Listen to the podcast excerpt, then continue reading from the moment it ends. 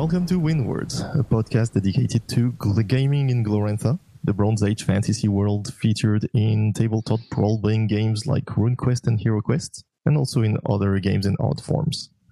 I am Ludovic, aka Lord Abdul. I'm Bill from Canada. And I'm Jörg from Germany. So yeah, this is episode zero one of uh, new podcast, and uh, I think we should say a few words about why we are making a new podcast. I'd have to agree with that. It sounds like a great idea.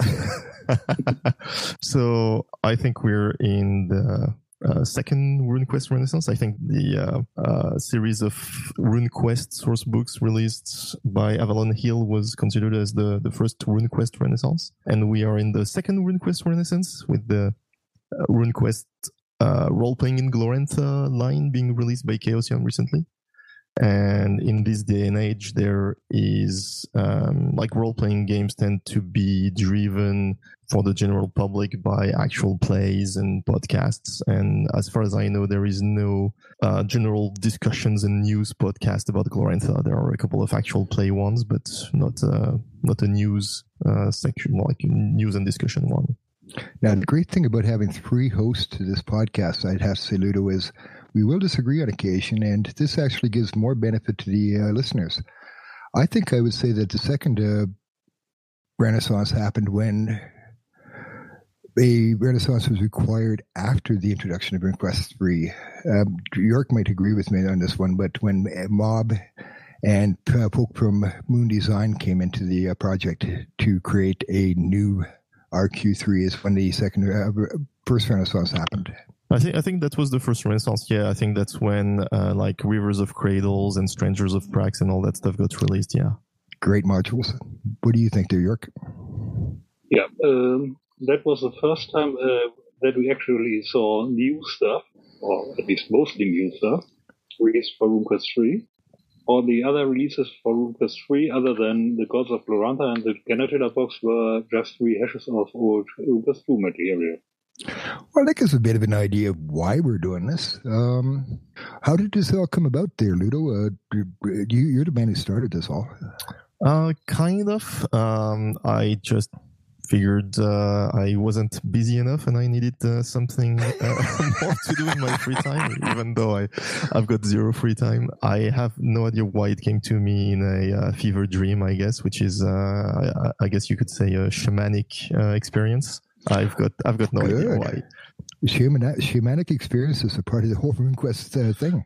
Exactly but uh, we could actually say a couple things about how we came to Glorantha because, like, I'm the newbie in the band here, right? I'm uh, I knew about Glorantha a while ago, but never really got into it. I, I had like a couple of the French version uh, of the early Hero Wars books. I, you know, mostly skimmed through them and didn't do anything about them, and I uh, really came back to Glorantha and actually started reading and getting interested in it only around the time the guide to Glorantha got published. So very shortly before the new RuneQuest. So I'm kind of the newbie here, but you two are like old uh, grognards, right? Grognard. Hmm. For those that aren't um, in the know, what is a grognard there, Jörg? A grognard is a mumbler, uh, one of the old guard who only uh, has to say uh, disparaging things about stuff. Uh, you're nice grognards, though. uh, and not, nor are we uh, Napoleonic grognards. The, the traditional grognard. But so when when did you uh, come to RuneQuest? Well, I've been playing uh, D and D at uh, various points, and found that I was home ruling so much of the material of D and D that I had an actual notebook full of changes to the rules. As I started getting closer and closer to having a binder full of uh, rule changes, somebody introduced me to Runks, and I went, "Oh, that's exactly where I was going." so you, you were on your way to becoming Steve Perrin until you found Steve Perrin. That's a good way of putting it. Uh, yeah, exactly. What about you, Jörg? Yeah, uh, I started role playing about the time when RuneQuest 3 came out, but as I was living in Germany, I had no idea where to get it. And I came to RuneQuest uh, in the late 80s, uh, starting to translate it. then found out that there was already a translation uh, going to the print, printers. And so I joined the German RuneQuest Society. I was in Glorantha back then, but a year in Norway, uh, away from civilization, uh, gave me a lot of time to study this stuff. So you, you started with RuneQuest 3 in the like gateway uh, line? Yeah. I had my own Viking setting, uh, Vikings Fantasy. Ooh. it was again on a world I wrote myself. Cool. A lot of us seem to have a little bit about practice in writing stuff. Yeah, that's good. Yeah. Okay, uh, let's move on to the first section then.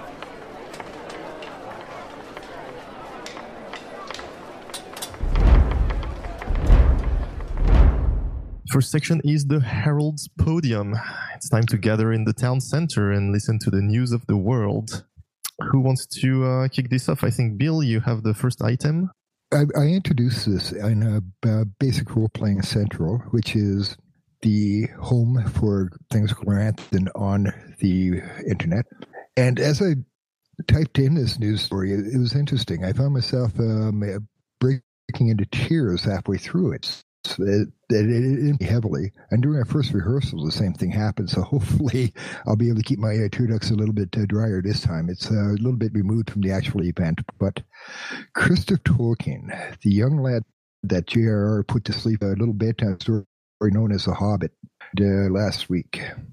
my immediate reaction uh, was pretty uh, pretty intense, which made me stop and think about it. Like why would I have such a reaction to somebody I've never met before, have no idea who he was, uh, really?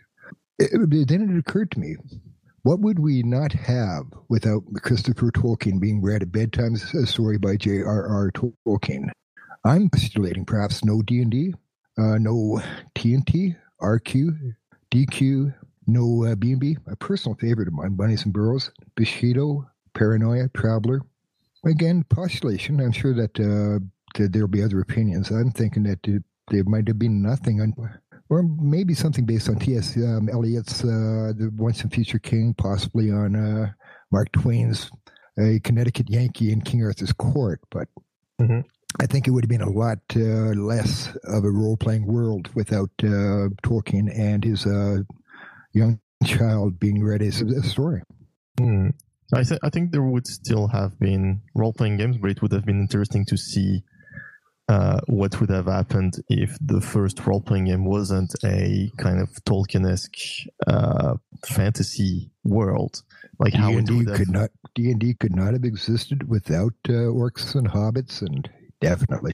Yeah, so imagine what the shape of the industry would be like if the first role playing game had been, uh, you know, some uh, Napoleonic War or something based on Star Wars or something. It's uh, it's interesting to think about basically it was. Uh, Dave Arneson came from Napoleonic Gaming, and uh, his first uh, character-based uh, wargaming was with Napoleonic Wars. Yeah, but it only took off when one of his players started saying like, "Hey, can I play a wizard who throws fireballs?" Though. And my dragon attacks your castle. yeah, personally, uh, Christopher Tolkien uh, was the guy who uh, started the uh, or actually popularized the trend of having cool looking maps in uh, fantasy books and for this i am very grateful because i love maps and especially i love uh, fantasy maps like if I, if i pick up a fantasy book and the first few pages don't contain a map i call bullshit so I I didn't know that. This is total news to me. Uh, you guys looked into this and actually uh, know that uh, Christopher is behind those maps. Wow. yes. And you thought that this was just going to be a podcast. Kids, listen and learn. Jörg, you have anything to say about uh, Christopher Tolkien? Well, uh, Christopher uh, was the one who was respons- responsible for putting out the Silmarillion, which uh, really gave the depth uh, to the Lord of the Rings that we always knew that was there, but we never knew about. Mm-hmm. I loved your comment the other day that uh, Christopher was the guardian of all things Middle Earth, the keeper of the lore, the keeper of the gate, I guess you you could say.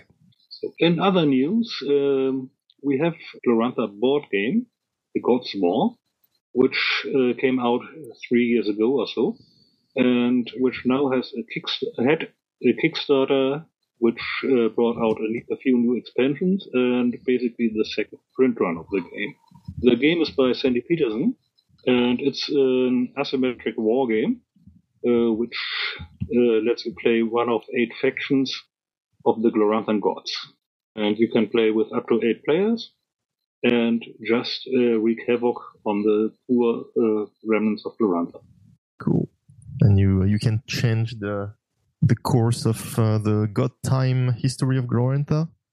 Well, you, you can play it out. Well, yeah, you can play it out, but make uh, like chaos win, for example, if you want. yeah, the thing, the game ends in the compromise usually. oh, okay. Well, that's that's uh, appropriate then. Uh, but yeah, I uh, I don't own the game yet, uh, so this was for me a chance to pick up what I missed a few years ago. So I'm uh, so gonna be uh, waiting to receive uh, the giant boxes of the game, uh, but I think it's gonna be only delivered like in two years or something like that. So uh, ample time to uh, build an extra room to your house. yes, is exactly. that big? Is it? Wow.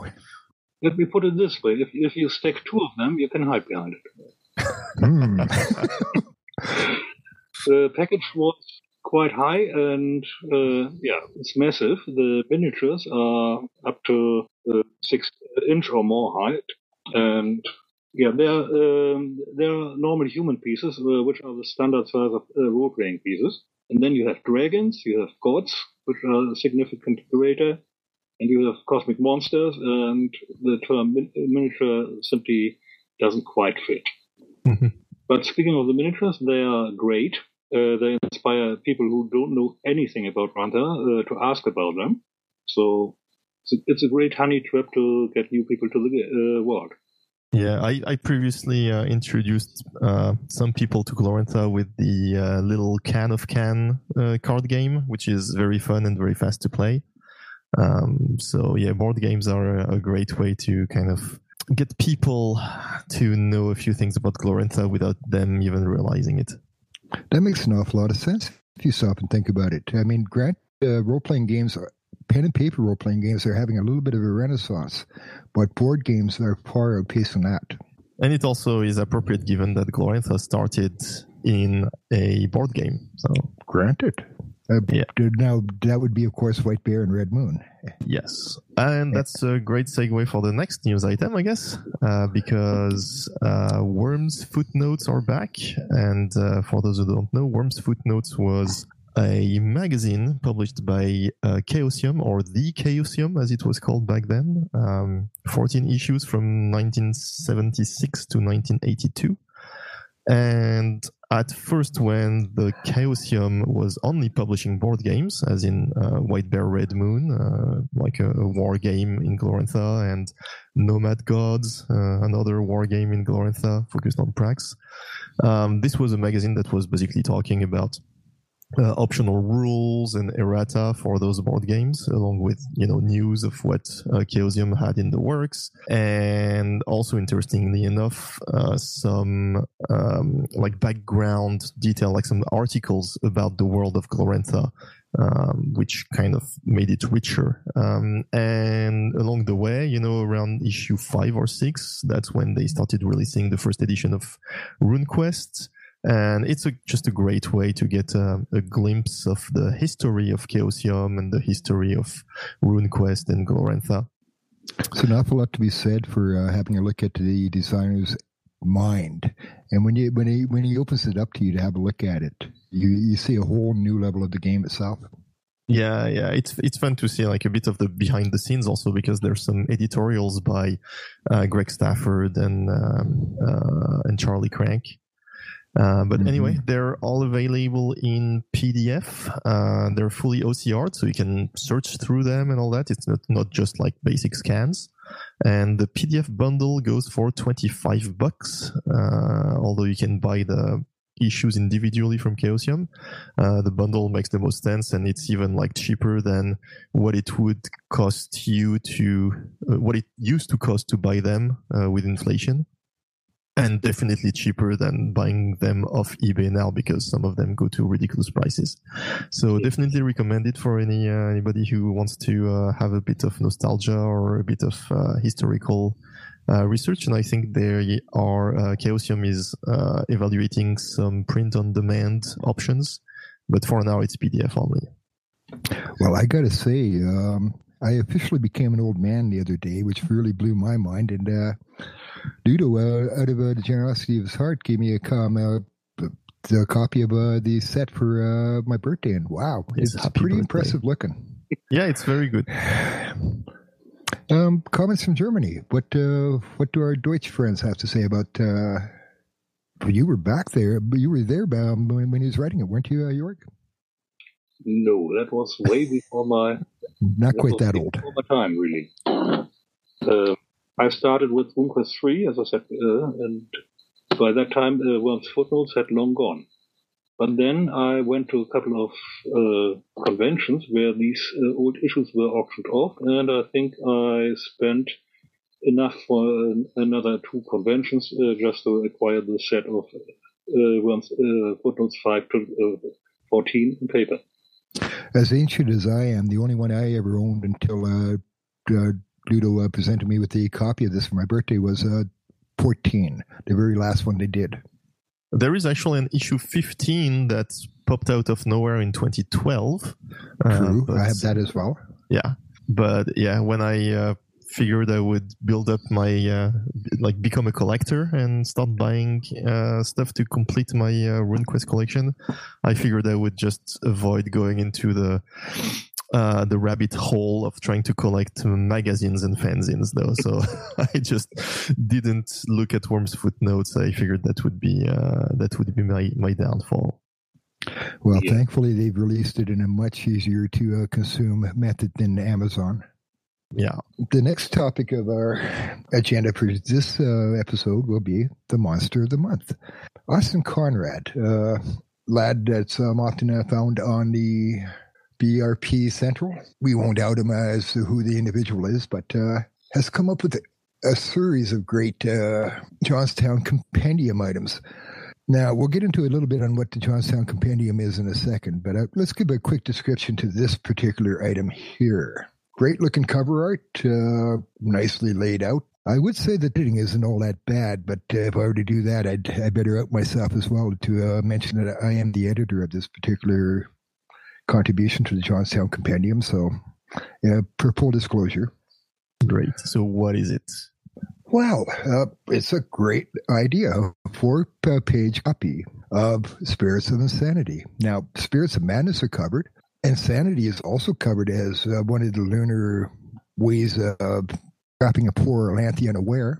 Austin has postulated if there are spirits of insanity, if the lunars are capable of uh, causing people to go mad, obviously there must be spirits of madness. In four pages, Austin Conrad manages to create a monster that uh, every game master is going to want to throw at his unwary Orlanthi uh, lunar foes. So uh, I assume the the PDF contains like some stats for um, RuneQuest Glorantha and some advice for bringing that into your campaign. A table also for uh, different uh, menaces that one could um, have visited upon him. Vestophobia. The victim is afraid of clothing and armor and insists on wearing as little as possible. Not a good idea for your typical RuneQuest Orlanthi who's fighting uh, chaos and fighting the lunars. Claustrophobia, lethargy. Jesus, I've already been uh, visited by one of these uh, spirits of insanity. Oh no. yeah. So uh, how? Uh, what's the price point on that? Not an awful lot. One dollar will allow you to walk away with this PDF, and if you buy it, well, of course you're going to be buying it through DriveThru RPG, which means that uh, any updates that come along, you'll also uh, be included for. Great. And given the name, I assume there will be more uh, monster-based PDFs in the next few months. And if Austin Conrad can keep it up, he's intending on uh, putting him out once a month. We'll just have to see whether he he can actually make that. Now, the Jonstown Compendium requires a little bit of thought. Um, Art, you uh, you haven't been saying an awful lot on this. Uh, would you like to weigh in on the Jonstown Compendium and what it is? The Jonstown Compendium is an initiative by uh, Chaosium to allow third uh, party producers to put out material for RuneQuest or HeroQuest in Glorantha. Uh, it's running on the platform of DriveThru RPG. You uh, you can uh, do uh, write up your own uh, campaign, your own background, your own monsters, which is basically uh, a bit of a dream that many GMs had in the past years. You say that you can put this out in a nice format. What if you have limited skills? if you have limited skills, you will find uh, a team of volunteers on basicroleplaying.org, uh, which uh, consists of people like Bill, who might help you with uh, formatting, and with a bit more luck, you will find uh, artists who might work for you. But yeah, um, many of these things uh, will be collaborations with people who do editing and so on, on a semi-professional level at least. Now, what I was referring to is, is that this actually comes as a template. You don't have to know how to lay it out and design it to begin with, although a little bit of knowledge will go a long way, as the templates for how this can look and how to make it out a little bit better are already provided for free from the Chaosium. And I believe Chaosium also um, gives, uh, with a uh, uh, you know uh, license for use.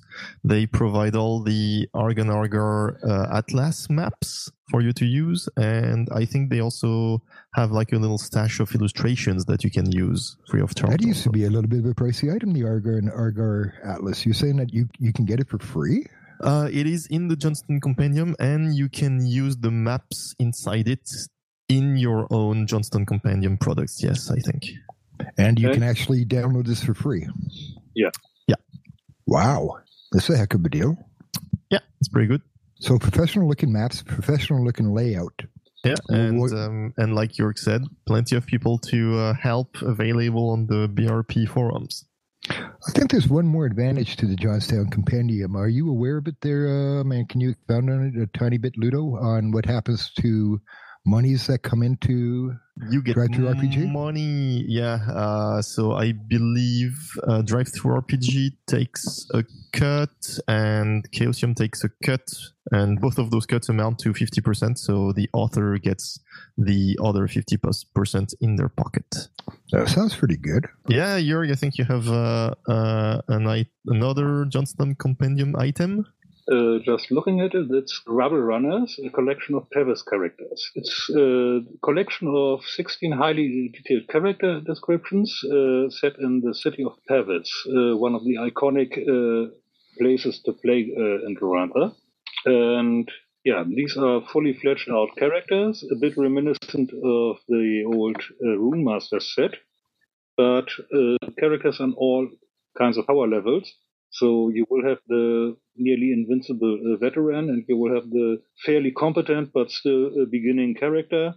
And yeah, it's a set which will help you to make your game in Pavis very alive, and people in Pavis don't stay there forever. So you can uh, meet these people away from Pavis too pretty good artwork in uh, this product. I'm pr- rather impressed.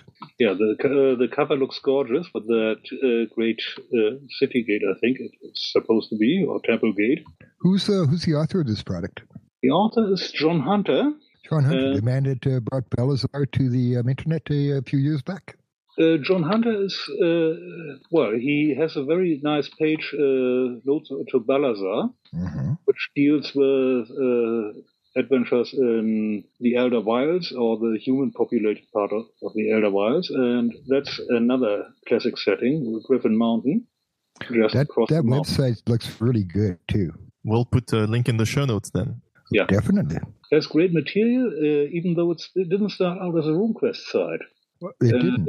No, it started uh, with World of Darkness rules, and I think it still has a section where you can convert Glorantha to World of Darkness rules. Wow! So Glorantha can go anywhere if it, if you really want to take the time. Amazing. Yeah. I know about a Fate Glorantha. Uh, there's of course Pendragon Pass, which is a bit of an ancestor to RuneQuest Glorantha, and yeah, there are the three official uh, systems So you can go uh, just about any system uh, which allows this kind of magic and play rather. Cool. Okay, so that's it about Rubble Runners, a collection of Pavis characters, available on Drive-Thru RPG for $4.99. Wow, I'll take two. Next, we have uh, actually an official product from Chaosium, which was released over the Christmas break. So that was a, a nice Christmas present for us uh, RuneQuest nerds. Total surprise too. No, no introduction, no nothing. Boom. Yeah, well, we knew it was coming, but You I did. think they um, they were uh, they wanted to give us a little Christmas treat. Uh, but yeah, it is the Smoking Ruins from uh, so directly from Chaosium. It's available as a PDF on their website.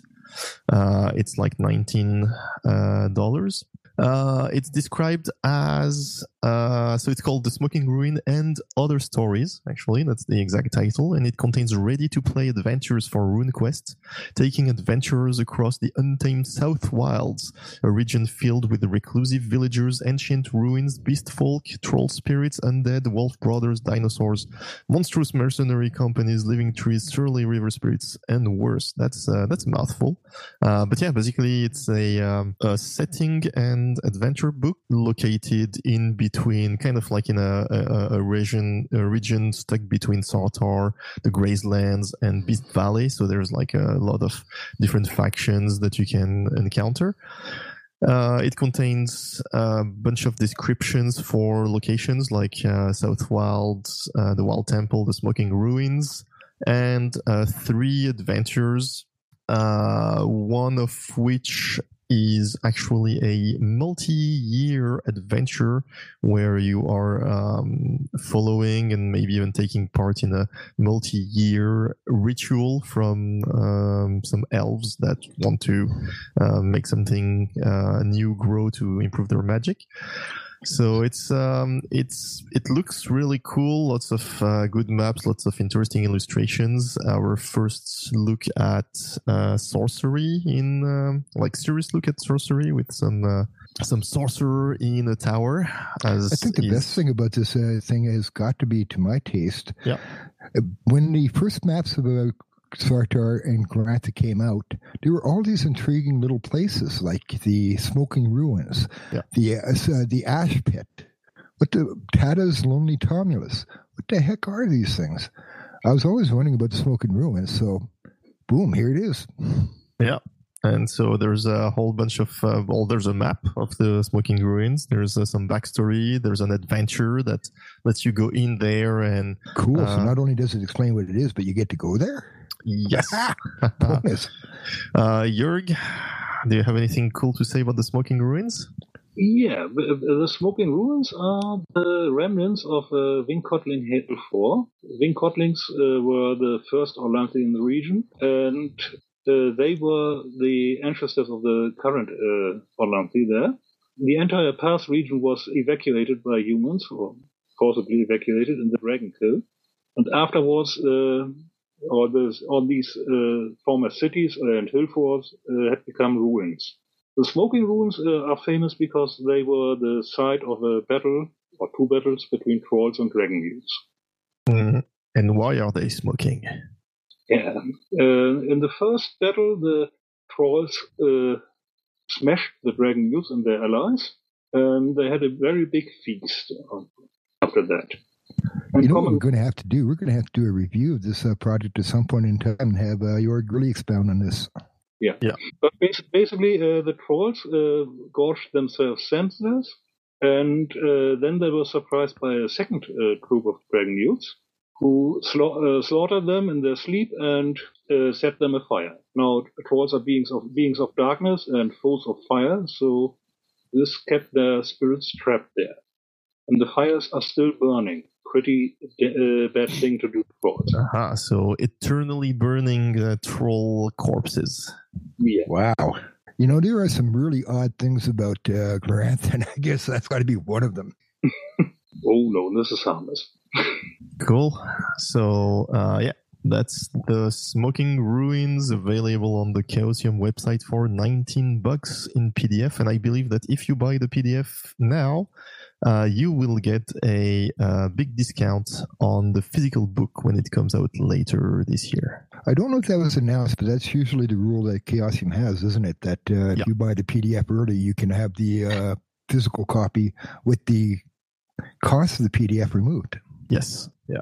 Wow. You will have to pay for postage, which might eat up that bonus. Um, yes, uh, especially if you're in Canada. Uh, I think I uh, this is much as I, I, would have paid for the app when I got my slip uh, cover of the entire rules. Mm-hmm. That's why you, you need to make it worth it by buying other books. yeah. Oh, poor credit card. You're about to be maxed. Listen, there's one other thing about uh, the smoking ruin that comes to mind. What is the acronym of that? TSR. ESR. Oh my god. Ooh, burn. burn is actually uh, appropriate in this case. It most definitely is. Some wag on uh, BRP Central came up with that, and uh, I, I, I don't even know who it was, but yeah. a few of us uh, were RTFL, I believe, is the uh, way of putting it. Oh man, Bill, you're too old to say those things aloud. I know, but once um, somebody my age actually says it, doesn't that doesn't mean it's out of uh, practice for the kids? We'll have to come up with something new. yeah.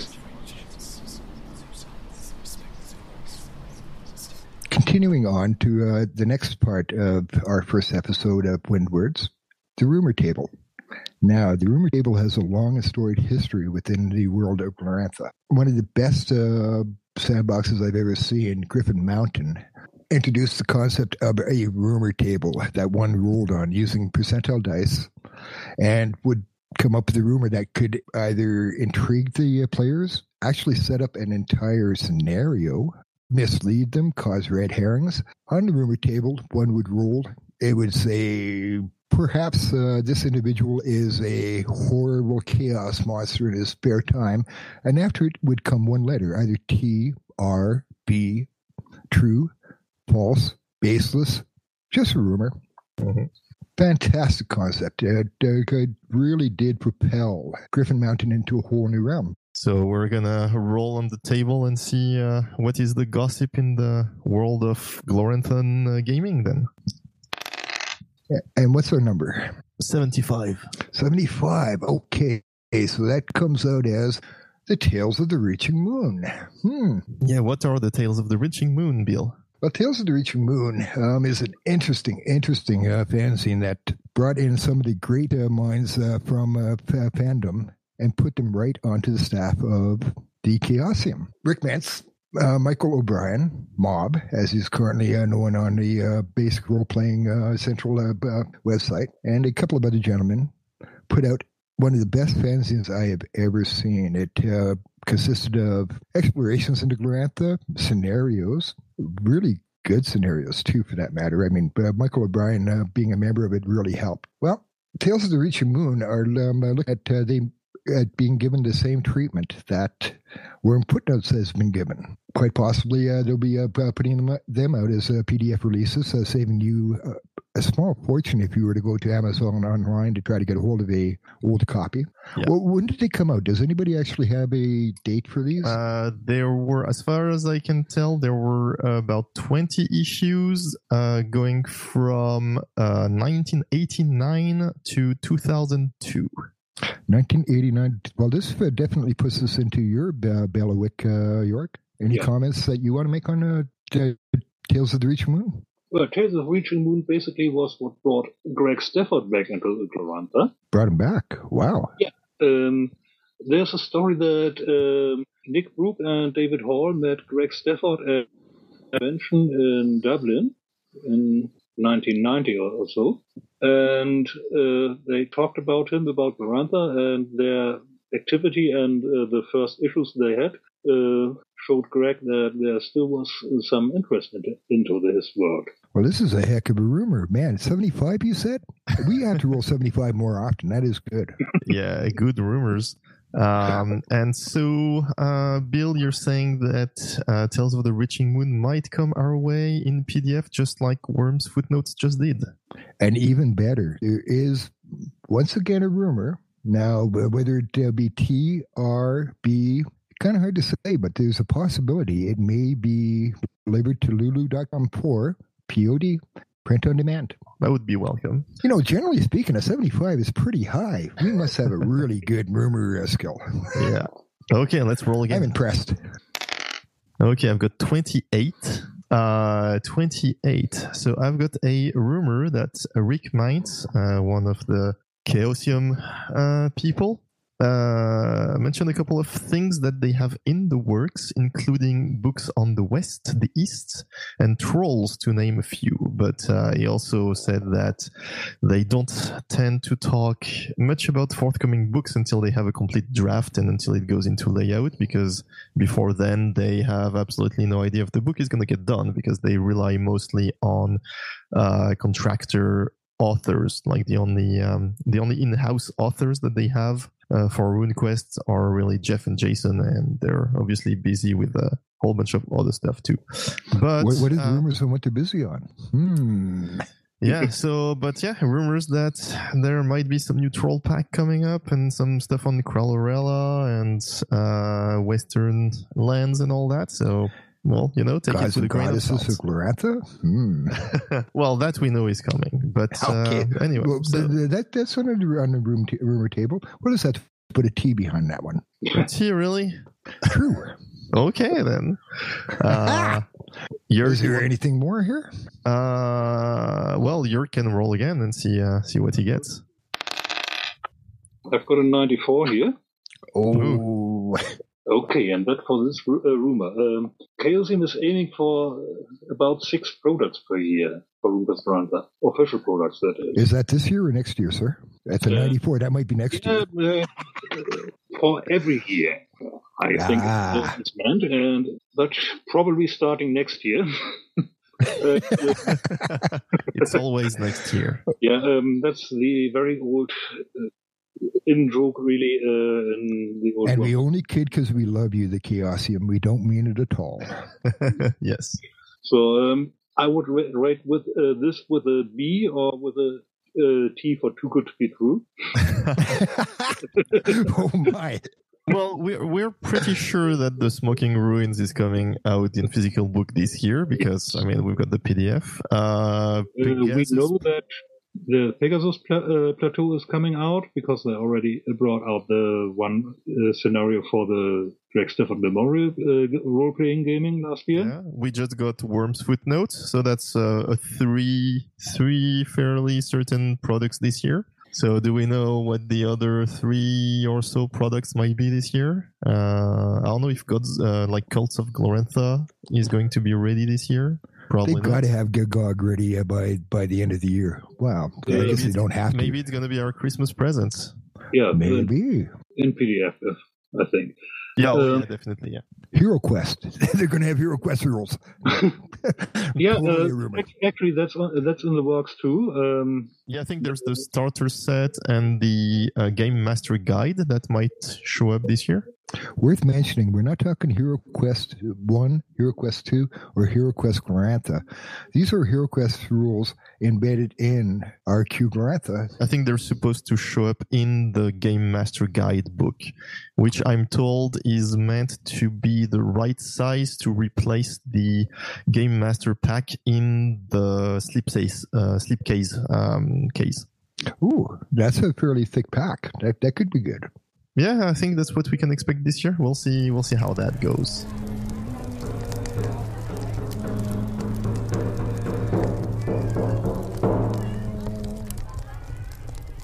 And it's time to move on to our main topic of the day. We're all newbies at one thing or another, one time or another. For instance, we're newbies at podcasting. We haven't done this before. Welcome to all the newbies to Glorantha. What should a newbie be told when entering into the realm of Glor- Glorantha?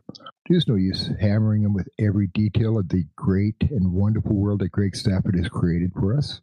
And at the same time, you don't want to give him too little information where he's all of a sudden going, the moon's red? What? So, what do you nail our poor, unsuspecting little victim? Oh, with such an innocent and fresh mind. Hmm. You're, what would you think? I usually start uh, telling people that the uh, that the world is flat, that there's a moon in the sky, that the sun moves oddly, uh, stuff like that. I don't mention anything mm-hmm. about the horizon or so. So how how much information? Like, uh, do you only mention a couple of those things and then start the adventure, or do you actually um, write a, a couple of pages of presentation that you give them before the, the session or uh, or what? My very first game was interesting. I was told absolutely nothing. I was told I could play a duck. Ooh, I could play a what? I just finished reading Howard the Duck for the first time, and I went, I could play a duck. Oh, can I smoke cigars? And I was told yes. I was in heaven. I created what I thought was a duck thief, but actually there are no classes within uh, the realm of Glorantha. But I didn't know that, nor was I told that. I was told, well, in that case, just concentrate on doing things that are thieving in your narration. Oh, okay, easy enough. The information we were given was entirely wrong. We were on a caravan, um, trying to make a break from the caravan, marching across the plains of Praxen. These, these large caravans that I later found out only happened the southern continent. Where we were set is in Prax in the northern continent. We were not told about a red moon. We were not told about a single thing. We just played. What were you told about Prax itself, for example? Well, that it was a desert. Mm-hmm. Okay, I know what a desert is. That's nice and easy. okay, I definitely do not want to escape without some water. How fast came uh, um, new information? Like, uh, did you learn more about Glorantha every adventure, or did you actually spend you know, three months adventuring in Prax before you learned about other Praxian things like uh, and the Dead Place and the Block and all that. I never learned about that until I got the damn rules, to tell you the truth. And then I had to wait beyond the rules to get more details from Cults of Prax. Mm-hmm. Like, I go back to the 80s in this uh, gaming, and uh, this is pre internet. Yeah. This is pre my owning a, um, um, uh, a reasonably good computer. What did you know about uh, the cults then, back then? Nothing. Not a so thing. what what you, what was your duck uh, character doing? Like, My did, duck did character he... was basically Howard the Duck with a sword and a cigar. Did he have spells? No, not not a single one. Okay, and so you you added all of that later then, or I, I guess your GM added that later. We played the duck for a little while, and then uh, I went back to D and D. Years later, then I got all of the details. So you know, it, it's it's all fine. I had a lovely time. I've gone back to RuneQuest continually over the uh, decades. I came back to it every now and again. I touched into it. I, I left it. I touched into it. I explored the RuneQuest Digest. I explored the RuneQuest dailies, the Glorantha Digest, the Glorantha dailies on Usenet and OneNet the predecessors to the internet were crying out loud. would you would you still do the same thing? Like if you were to GM a, a, new campaign, like start a new campaign with a bunch of newbies who don't know anything about Glorantha, so would you do the same thing? You would start them off with no cults and no information? Very similar to what you are did. With uh, one other thing, I would uh, tell the boys and the girls playing in the game that everything was a god. Now, this is a lie, and I'm very happy lying to my players. the stream of back is a god. That tree is a god. The ground is a god. The sky is a god. I really yeah. think it is the point of it is up to the uh, GM to not so much lie, but deceive his players because Gregging is an interesting term, and just I'll touch on it very briefly because I really should throw this back to you um, as well, Doodle, because you haven't said anything yet, and I think Jörg was in the middle of a point that I interjected on. But so, very briefly, I would say that deceive your players is called Greg, G R E G G I N G. In honor of Greg Stafford. Greg would often uh, come up with the realization that what he said earlier really had the essence of Glorantha, and he would change it just ever so slightly. Everybody had incorporated the previous change. So, Gregging, um, uh, number one. Number two, there are three or four different sources. There's Hero Quest. There's uh, A Plus's uh, Incredible Game King of Dragon Pass. There's how many different forms of RuneQuest set in Glorantha? Four? Five. Lots. Uh, about five different rune quests uh, set within Glorantha, for crying out loud, Yeah. um, that are canonical, two that are not canonical. I mean, where do you go? I'm happy with all of the uh, all of the uh, um, uh, problems, all of the differences, and all the rest of it. Who knows everything? Jörg. That's it. Jörg and Jeff. Um, but I don't know everything. but do you, um, uh, for example, you still have, for example, to explain uh, a few things about the cults, unless you want to start your players off with characters who are not in any cult yet, right? As I said, everybody is um, uh, everything is a god. Now I've already mentioned that this guy was a god and whatnot. Yeah, you give him a little bit of detail, but flavoring, coloring, just a couple of dabs of paint on black and white. Sure. But uh, Yeah. Ludo, um, uh, I, I appreciate you giving me all this time. Really, Mhm. this is a three-part um, conversation. Mhm. I I'm mean- going to turn this right back onto you. What do you do with the gods? Um, I had some fairly negative experience trying to give too much choice to uh, players in the past. So Mhm. I So would what do you do? actually, I would um, uh, these days I limit the uh, the number of cults that players can choose from. So I go with only a handful of cults, and for each Mhm. cult I present it. It's I mean they're not there i try to be uh, to explain to the players that they're not quite like classes uh, because uh, unlike classes like in d&d or other games like that uh, cults uh, benefits and spells and stuff like that are not supposed to be balanced like they're not supposed to be equivalent to each other in terms of of power levels but uh, i tell them that it does So uh, do you it does bring that up right off the bat and tell me there's no balance again?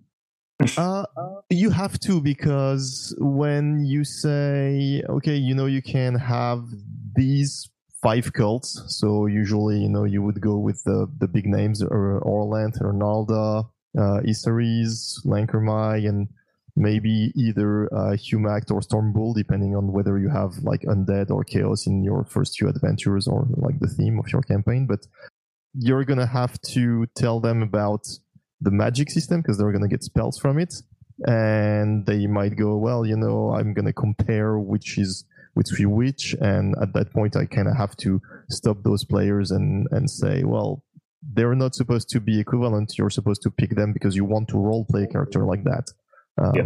not so uh, i think that's one thing you need to come clean about Let's stay on gods for a second. What do you think, Jörg? Uh, I've uh, basically start with uh, everybody has got magic, and then we can discuss what kind of magic they want. All right. I usually think that uh, uh, people should have one of the gods of the culture they choose to play, and I'm open to have uh, have mixed culture uh, groups, but it's easier to start with all of them coming from the same clan or tribe Mhm. or city. So yeah, I, Simplicity. Simplicity seems to be the key there. Yeah. Uh, and to that effect, I want to say that the new version of RuneQuest uh, starts you as an experienced adventurer, right? It's it's not like you don't start from uh, like a level zero character type of thing. You don't start with as a with absolutely no skills whatsoever. Then Yeah. But there, there is value, like the, the same way that there is value in making all of the players make characters that all belong to the same place, because then, you know, they haven't seen too much. There's also value in uh, starting them as, you know, level zero, level one character equivalent. So characters who haven't had um, several years of experience, like uh, starting characters have had in uh, RuneQuest Glorantha, because then um, the character knowledge is more aligned with the player knowledge. So instead of having to explain to the player all the stuff that their character has seen in the past couple of years of, you know, going uh, out on raids and missions and uh, meeting kings and queens and stuff like that, you can tell them you're just a farm boy. You you just became an adult, um, just became a man or a woman after your initiation rite or whatever, and you don't know much else beside your stead uh, the nearby village and a couple of hills around you. And and, and so that that's a, a great way to reduce having to front load character knowledge to the players because the characters don't know much, and so you don't have to explain too much to the players, and that's that's helpful, I find.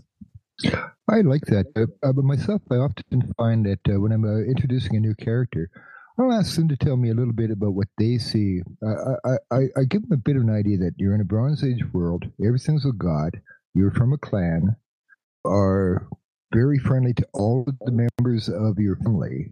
Mhm. Um, if if not friendly, frenemy at the very at the very least. Like you depend on these people, and uh, they depend upon you. Mhm. Now, tell me a little bit about yourself. And when they start telling me about uh, themselves, I I can narrow down what do I tell them about cults. They tell me that they're um, an adventurous uh, type that likes poetry. Life is really easy. Now, sometimes they don't tell me anything that's uh, so narrow. That would, of course, lead me to the god Orlanth, who's the god of poetry and the god of adventurers. Nice and easy. Maybe it's not quite that easy, so a little bit of give and take, a little bit of ping pong, volleying back and forth. But uh, I'd like them to tell me a narrative about but what they would like of a character after I've explained to them there are no classes. So, but the, the, the, even if they tell me a thief or a warrior or a priest, this is a good beginning. Mm-hmm. Yeah, what does the player want? What? Do, yeah, bingo. Let's remember the players. Well, I mean, there there are some players in my experience who have like, um, you know, you tell them a few things about the world. You know, it's a world of Bronze Age and mythology and high magic and all that, and so you can tell that right away they have a couple of character concepts that they want to play, and so you just need to match that to a uh, a cult, and you can tell them, well, you know, given what you told me, I think this cult is is what you want. But there are others who just don't know. They're like, hmm, yeah, I don't know. What do you have? So keeping the knowledge a little bit close to your uh, chest, like game cards, and doling out the knowledge as needed by the player is a good idea. One one thing for those players uh, that I find um, uh, efficient is to start bringing in a few references. You know, references to books or movies or TV shows, because then they can say, "Oh Oh. yeah, I like that character in that TV show, so can I play that character?" So this is not like uh, Tolkien's Elves, a negative or a positive. This is like uh, Bilal, a movie that just came out a little bit, a bit ago Mhm, yeah. for um, the Muslim friends of ours. Yeah, so you have seen it. Do, do you think it's a good reference to uh, mention to your players? Not as a beginning, but uh, should they uh, be interested in the desert dwelling oasis people? It's very specific. It's not good in general, but say they wanted to be a very specific oasis dwelling Mhm. person living within Prax, it would be a lovely thing. So, what um, do you two have any um, good references for popular media that uh, the players can check out or might already know? Uh, let's start with uh, the obvious li- ones like Vikings or Game of Thrones. Yeah. And Ah, everybody knows that. Good. Mhm. I think I think Vikings, like the first couple seasons, is actually very good in terms of like uh, culture. Like they they have everything from Clans. Uh, Clans. They, they have clans. They do on they go on Mm. raids. Like they, there are scenes where they go up to the chieftain and say, you know, oh, the raiding season is soon. When are we? Uh, when are we going? And who are we raiding? Yeah. There's like talks of of kin strife. They even have like a they even have like a, a trickster. Like Floki is kind of a trickster character. Um, Yeah. And they have a shaman. So they have like a lot of stuff there. I think I think Vikings is probably Yeah. the best bang for your buck in terms of oral culture. It has the friend and frenemy members of the family. Yes. Everybody, everybody's tied, whether they want to be or not, but they are tied. Yeah, so you just need to say it's Hmm. kind of like Vikings, but uh, a bit earlier, and everybody's got olive skin, and there's cats everywhere. and no ships. Jörg, I haven't seen Game of Thrones. Uh, Yeah, no how does it tie into Game of Thrones?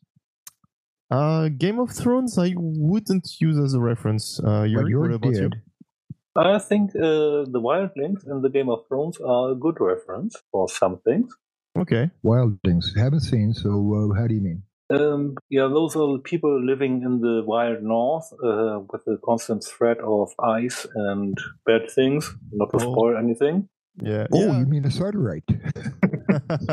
yeah, I can. I, I guess. Yeah. Um, Got it. And the uh, and the culture of the north, south of the ice wall, is also uh, sort of uh, appropriate because it's very Scottish mm-hmm. in a way. So it's clannish, and people are struggling against cold, and they're a bit dour. Uh, Game of Thrones has a couple of nice character concepts which don't really match to cults, and I don't think that your character concept needs to match to the cult one to one. Oh, so you you don't have to obey the rules? Hmm. You, you, have to obey the rules, uh, of, of course, but uh, you can be an Orlanthi and uh, do some stuff which Orlanth did not do. Yeah, I mean, yeah, everybody's not a stereotype. Yes. Okay, so you do obey the rules, but you're not straitjacketed in the rules. Yeah, uh, I mean, you can be a Humakti and a, a womanizer in the same character. Mm-hmm. Yeah, I Humakti are famous for honor. I see what you're saying. That makes sense. So uh, you don't have to um, embody all of uh, the virtues of your god, and in fact, it makes for better role playing if you are at odds with some of the virtues of your god. Well, I I, th- I think it's important to say that to the players because, for example, I remember somebody who was telling me that they didn't like their first experience doing role playing games. Like i think it was probably d&d because she was playing i think a paladin. And a paladin yeah, yeah. and uh, the GM was telling her that well, you're when you're a paladin, you're doing this and this and this, and you can't like it. It yeah, was like a very strict. It was a very stra- uh, strict uh, yeah interpretation of paladin, and so she felt like I can't really do anything. You know, it's not it's not any better than a video game or something. So uh, I think it's important to uh, emphasize to the players that um, your cult is yeah you don't get straight jacketed into a cult stereotype. Jörg, how do you pitch a cult then? Or do you just ask people what they want and then you fit uh, you, you tell them what cult matches them? Uh, i think i have a dialogue with them and then i suggest a number of cults. And mm-hmm. yeah i don't uh, really uh, tell them this is a cult with a very useful magic but this card has this interesting sort of magic, which mm-hmm. you might like. Yeah. And which might fit with your character uh, concept. I kind of agree with that, uh, Jörg. I see what you're saying. I, I once had a character who wanted to play um, a worshiper of Polaris when I explained that Polaris was a god of steadfast warriors who are true and noble and very honorable. A couple of weeks later, I graded myself and I went, "Oh God, there are no worshippers of uh, Polaris in the world." Well, now there are, of course, with RQG, but back in RQ3 and two days, there wasn't any way of worshiping Polaris. Mm-hmm. Well, you know, sometimes uh, the game does catches up with you. Now that I've seen the rules for RQG, I'd happily uh, give him Polaris because it would pit. Needless to say, this was a duck character again. ducks keep coming back. Mm-hmm. Those of you that don't like ducks, all I can say is and I mean that sincerely. I mean, your name Duck's is Bill. Mm-hmm. Bill the duck? What? no, the duck was a bill. oh. Sorry. Okay, I don't know what to say to that, but okay, totally derailed. I'm going to throw this to somebody else as a result. well, uh, the thing that's um, interesting to me is that you have a fairly wide knowledge of you know all the gods and the cults. So what would you say to, in the situation where both the GM and the players are newbies? Yeah, that gets a little bit difficult. Wow, I guess the only thing you can do there is uh, you can make it one clan, one pantheon, very strict. You're mm-hmm. a trader. You're playing Issaries. yeah, and I mean, I don't know what else to say. That's um, I think that's where it kind of helps to have a um, uh, kind of limited pantheon where it's like, you know, if you don't want to think about it too much, just stick to those handful, like say Orlanth, Ernalda, Issaries, yeah. Lhankor Mhy, um, and maybe a couple other, maybe like Found Child, so that you have kind of a rogue yeah. uh, ranger type. Uh, um, so I think it, it it's helpful to have kind of a short list. Jörg and I can run a game where we have a um, Humakti uh, Orlanthi warrior traveling with his Zorak Zorani troll mm-hmm. warrior and have them interact and uh, look at the nuances, look at the subtleties, and have fun with it. I really don't recommend that to a newcomer. yeah. No, I don't recommend uh, Zorak Zoran to any newcomer. Yeah. Oh, any any any of the elder races, like none of the Aldryami, Mostali. Yeah. Oh, Well, I think newcomers, yeah. Yeah. would be better sticking to playing a human at first. Yeah. But, how would it feel uh, if there was an all troll gang instead, though? Maybe that would work. Again, simplifying it. I Um, wouldn't do that to a new game master. Yeah, I wouldn't either. Okay. Uh, Well, uh, it's different with Trollkin. You can you could have a, a band of all Trollkin, and Oh, uh, so that would Three that might work. A, a band of Three Stooges. I mean, good lord, anybody can play Three Stooges. Uh, And- six of them instead of three. So uh, yes, uh, if you know the old Trollpak uh, adventure, the Mushrooms, that's a good start for a new GM who wants to have a tragical and still some way comical uh, game, and it's fun to play the underdogs. Mhm. You can't you can't get much lower than a Trollkin. Well, without giving too much in the way of uh, spoilers away, now you all know how I feel about spoilers. How do you mean?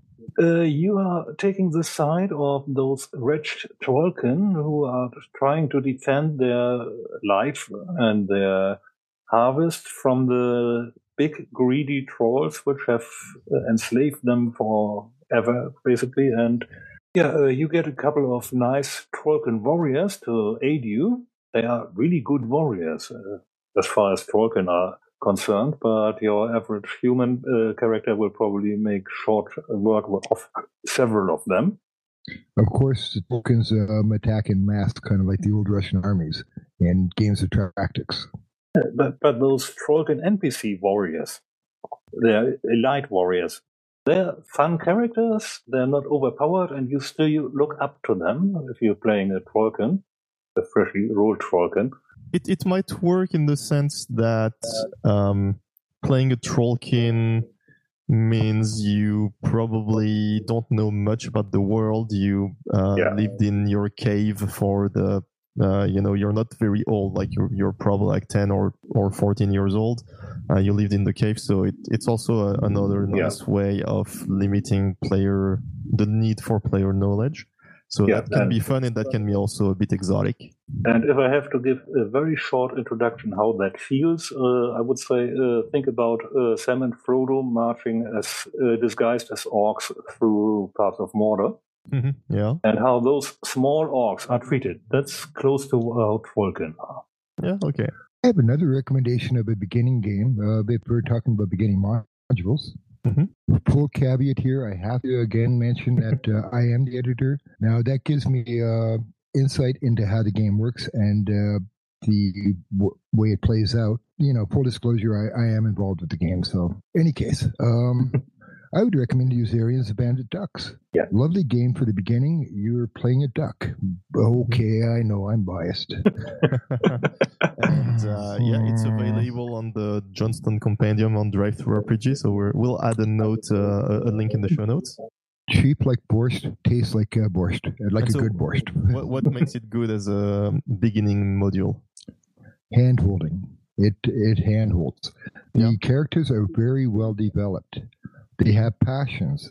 The game master is invited to make use of those passions as often as he can. Mhm. Now, passions is one of the new things that came into RQG that really drives it forward. I believe it has um, a little bit of a uh, pedigree in Griffin Mountain, where it uh, was introduced, and in Greg Stafford's wonderful game Pendragon uh, Yep. Knights, Knights of King Arthur. Yep. Thank you.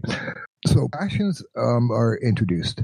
Every spell that is mentioned has a, a few notes somewhere in it explaining what the effect is, points it has. It handholds the GM.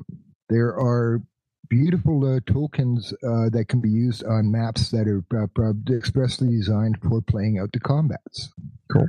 It ha- it holds your hand and leads you into the path of the wonderful world of Glorantha. And so all of the players play ducks in that adventure? All of the players play ducks. okay. Not Pretty only rolled ducks. but uh, those of you that are familiar with RuneQuest 3, I'm sorry, Jörg, what was that, sir? Um, you, you're, play, uh, you're playing pre-rolled characters, really, which is different As from their normal experience. And, Sure, yeah. pre-rolled and lovingly detailed characters. Yes. Mhm, Yeah. So yeah, It, it's, it holds your hand lovely. It's more uh, for it, it's for a kind of a one-shot introduction to Glorantha. You could make a campaign, and they even scenario seeds at the end of it showing how to move into further adventures. And so, um, if your players, because we know that Dux is a divisive uh, topic in uh, in the role playing community, um, if they are not very uh, receptive to playing Dux, uh, what do you think of, for example, talking about uh, Jason and the Argonauts or uh, the movie 300 and uh, trying to see if your players are interested in playing like a, a Yelmalio cultist or something like that through these kind of more like ancient Greece uh, movies. What do you think about that? Scene in 300. There's one scene in 300 where the hero starts wading through his foes. His uh, sword goes out, and out comes a leg. Um, his um, shield goes out, and somebody goes flying through the air. Once again, his sword goes out, and he stabs somebody through the chest and kills him instantly. hmm So, like uh, RuneQuest, that is uncanny. Uh, yeah, 300 is great. Yeah, but I mean, if you watch 300 and you say, "Oh, I want to play that," then you're pretty much like a, a Yelmalio initiate, right? Yeah, and uh, there you go. Uh, there are some excellent scenarios already developed for uh, the Amelians. Mhm. and uh, the uh, second renaissance that we've already mentioned in our news Yeah, there's a bunch of uh, uh, of um, uh, books that uh, old books that well they- they're a bit hard to find now. But uh, Yeah, you- um, you you said you might also pitch that as a Humakt initiative. I would I would pitch that as Humakt really because those guys have effective combat magic. Yeah, but they're like uh, hoplite soldiers. Like they have the the I, I don't know. Do Humakt um, initiate Yes, really? Actually have legions. Yeah. So uh, there's military units of professionals, uh, which can be uh, Yelmalians. who, Uh, they are very disciplined and work very well together. And you have units of Humakti, which have some champions who can do just this. Shield now we haven't moved out of the realm of uh, simple have we this is still something that you recommend for newbies I would recommend Humakt or Storm Bull for newbies. Yeah, I mean, if you don't get too hung up on cult rules and all that, uh, I think Yeah. they're fine. I mean, they're like warrior characters, and you know, and e- everybody likes to kill things with their uh, weapons. So If you want to play a very awesome warrior, you you have to take Humakt because he's simply way overpowered, but only once or twice or, or thrice in a, in a given game before his divine magic comes back. Ah. So uh, if you want to uh, be the epitome of awesome, Humakt is your choice, but it comes with a drawback. If you Mhm. die, you're dead. yes, You will uh, attract lots of uh, aggro. which is you know, which is fine. I mean, it's it's easy to um, to pitch that cult with its pros and cons. I think. Yeah, I don't like that card, but if somebody really wants to play it, I say, okay, go for it, and uh, we'll see what you will play when this character has died. Well you know something. When it comes right down to it what you're talking about is uh, warriors. Um, everybody can play a warrior. That, that sounds good. I, Yeah. I like the idea that you said ludo earlier of don't be too set in the rules. Uh, um, leave, was it Ludo or was it uh, Jor- uh, Jörg? Uh, It's one of you just mentioned that you don't have to, you don't have to sit on the rules and use every single rule. You don't have to be a rules lawyer. Mhm, yeah. That's important. yeah, I think you can definitely um, do well. You should do a bit of uh, hand waviness just in favor of you know fun and narrative, and I mean that's what the maximum game fun. Uh, no, maximum MGF, maximum game. Yes, fun maximum game Maximum fun. Yeah. game fun. Uh, that's a Michael O'Brien concept that I love. Yeah, yeah, yeah. So if you Well, what does to, maximum game fun mean? Uh, it just means you prioritize uh, the fun of the players over anything else. So if you want to, um, if if a player wants to play a Humakti because they like the awesomeness of uh, things, but in theory they have to sever ties with their family and all that, but uh, they don't want to do exactly that, then you can make a Humakti that is a bit uh, conflicted about this, and, and that's fine. I'm in favor of that. That's a, that sounds like such a wonderful idea. I mean, Mhm. there is a there's a le- now legendary video of I think it's Jeff, and possibly Ian Cooper playing a little bit of a game and they're not playing by the rules. They're not using the statement of intent as it's supposed to be. They're not using strikes. They're just hand wavium, mm-hmm. which is yeah, such a lovely term. Yeah. yeah. What do you What do you think, Jörg? Yeah, um, but I think we're now in the general realm of uh, good GMing yeah. and uh, way outside of what's specific for Glorantha. Yeah, yeah. Uh, but and, good, and, good and, game mastering is part of the uh, good Glorantha. Mm-hmm. Yes, Sure. But uh, what you what you told me now would apply just as well for Firefly or some other setting. So if we if we bring it back to uh, the topic, which is about playing with newbies to Glorantha for the first time, I think there's one last thing. Uh, there was there, there's one last point I want to make is to introduce Glorantha as you go.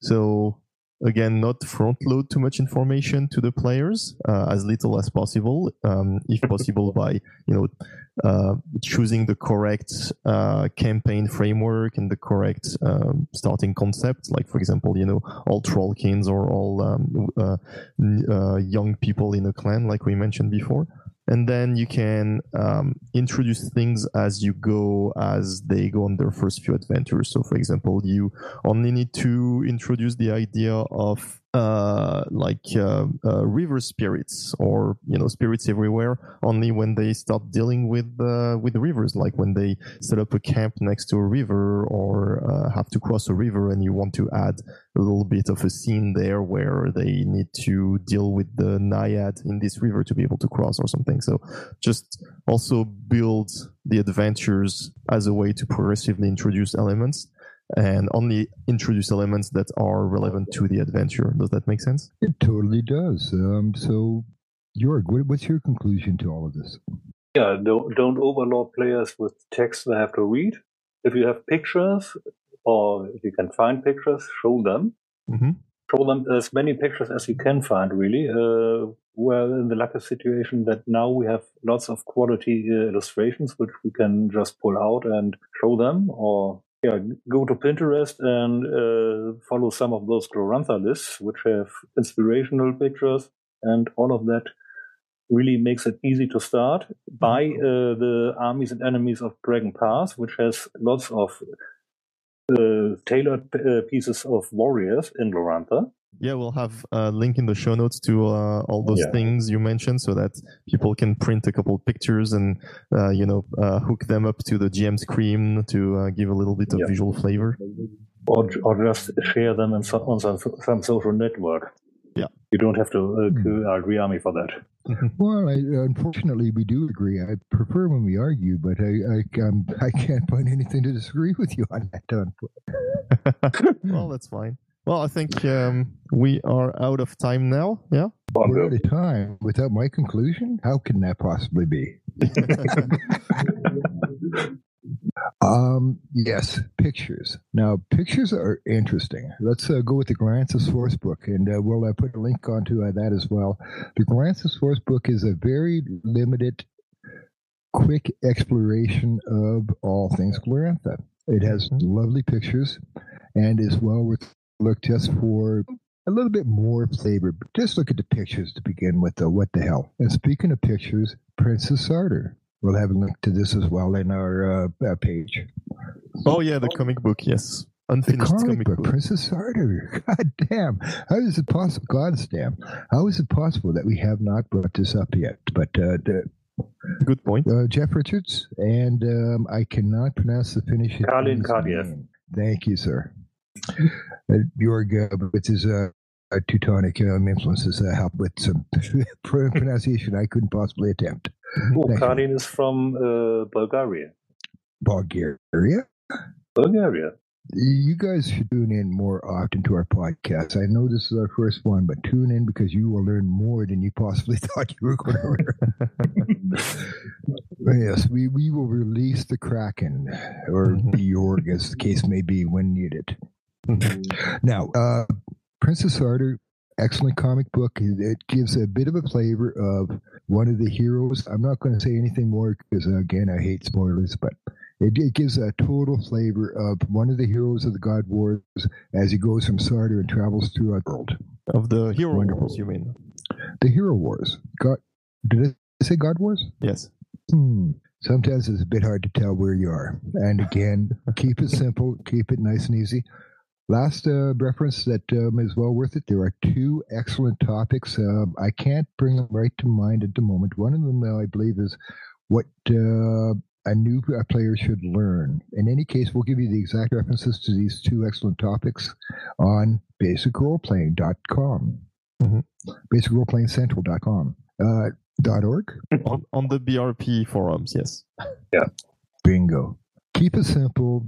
You don't have to explain too much. If you get it wrong, keep in mind that every single culture is going to have its own details and they're going to contradict, they're going to grade each other.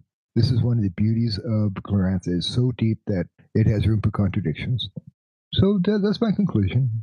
Cool. Well, I hope this was uh, useful for our listeners. And uh, if all goes well, there will be or there might be an episode two coming later. You want to say goodbye to the listeners, Bill? Goodbye and good night. Well, um, how much am I getting paid for this goodbye? I mean, god damn, I'm getting paid by the words. Did I say that out loud? well, let's say have a good game. May all of your dice roll well. May the red moon favor you. Thank you for listening to this episode of Wind Words. Our website is windwords.fm. Reach us via email at tribe at windwords.fm for any questions or feedback. We are all us.